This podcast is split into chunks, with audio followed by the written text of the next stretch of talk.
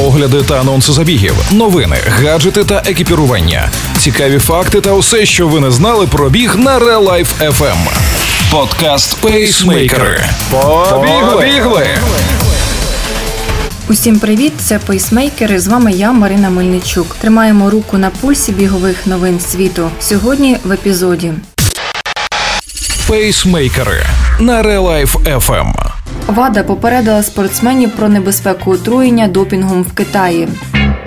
Кіпчоге став одним із шести номінантів на спортсмена року. Всесвітнє антидопінгове агентство ВАДА закликало спортсменів виявляти обережність на іграх у Пекіні щодо потенційно зараженого м'яса, яке містить низький рівень клен-бутеролу, що входить до забороненого списку препаратів. Про це на прес-конференції оголосив генеральний директор агентства Олів'є Ніглі. Клен-бутерол використовують в Китаї для вирощування м'ясних порід худоби. Нагадаємо, що Олімпіада в Пекіні триває з 4 по 20 лютого.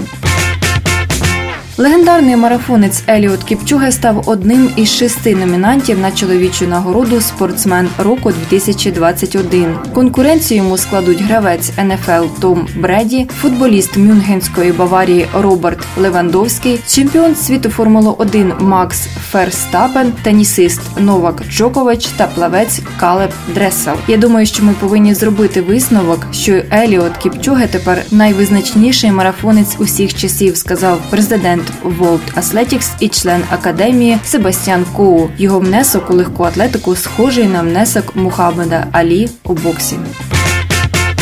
Це були бігові новини зі всього світу від подкасту Пейсмейкери. Для вас їх підготувала Марина Мельничук.